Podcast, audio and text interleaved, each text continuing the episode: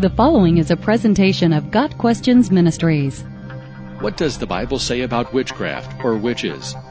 Should a Christian fear witchcraft? The Bible has a lot to say about witchcraft.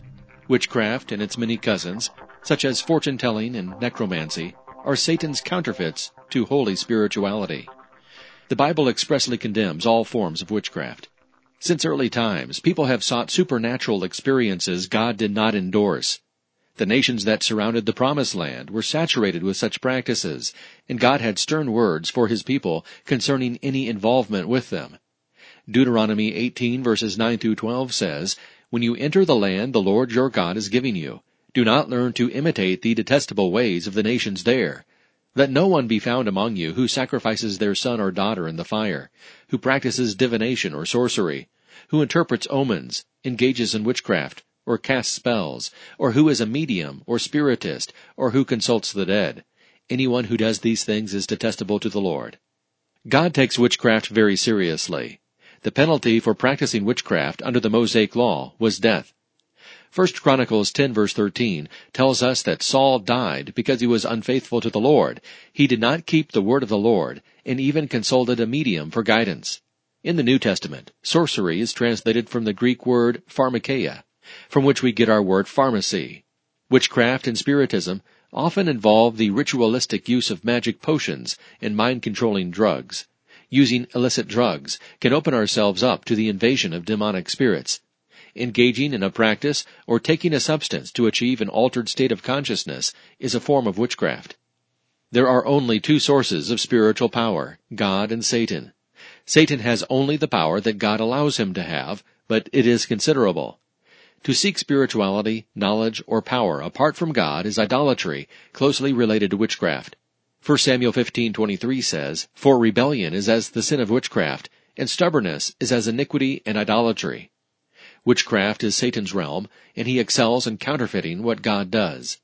When Moses performed miracles before Pharaoh, the magicians did the same things through demonic power. At the heart of witchcraft is the desire to know the future and control events that are not ours to control. Those abilities belong only to the Lord. This desire has its roots in Satan's first temptation to Eve, "You can be like God," Genesis 3 verse 5. Since the Garden of Eden, Satan's major focus has been to divert human hearts away from the worship of the true God. He entices humans with the suggestions of power, self-realization, and spiritual enlightenment apart from submission to the Lord God.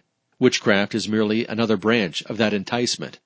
To become involved in witchcraft in any way is to enter Satan's realm.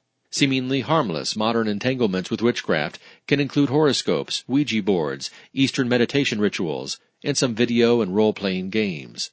Any practice that dabbles in a power source other than the Lord Jesus Christ is witchcraft.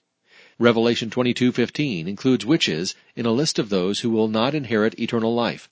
Outside are the dogs, those who practice magic arts, the sexually immoral, the murderers, the idolaters, and everyone who loves and practices falsehood. We don't need to fear Satan's power, but we should respect it and stay away from it. 1 John 4 verse 4 says, "Greater is he who is in you than he who is in the world." Satan can create much havoc, harm, and destruction, even in the lives of believers. However, if we belong to the Lord Jesus Christ, there is no power that can ultimately defeat us. We are overcomers as we put on the whole armor of God, so that you can take your stand against the devil's schemes, Ephesians 6 verse 11. When we give our lives to Christ, we must repent. This repentance should include renouncing any involvement with witchcraft, following the example of the early believers in Acts 19 verse 19. Isaiah 8 verse 19 says, "When someone tells you to consult mediums and spiritists who whisper and mutter, should not a people inquire of their God? Why consult the dead on behalf of the living?" When we follow those words to their logical conclusion, we could also ask, why seek any power apart from the source of all real power? Why seek spirits who are not the Holy Spirit? Witchcraft and its many counterparts promise spirituality, but lead only to emptiness and death. Only Jesus has the words of life. GotQuestions Ministry seeks to glorify the Lord Jesus Christ by providing biblical answers to today's questions. Online at gotquestions.org.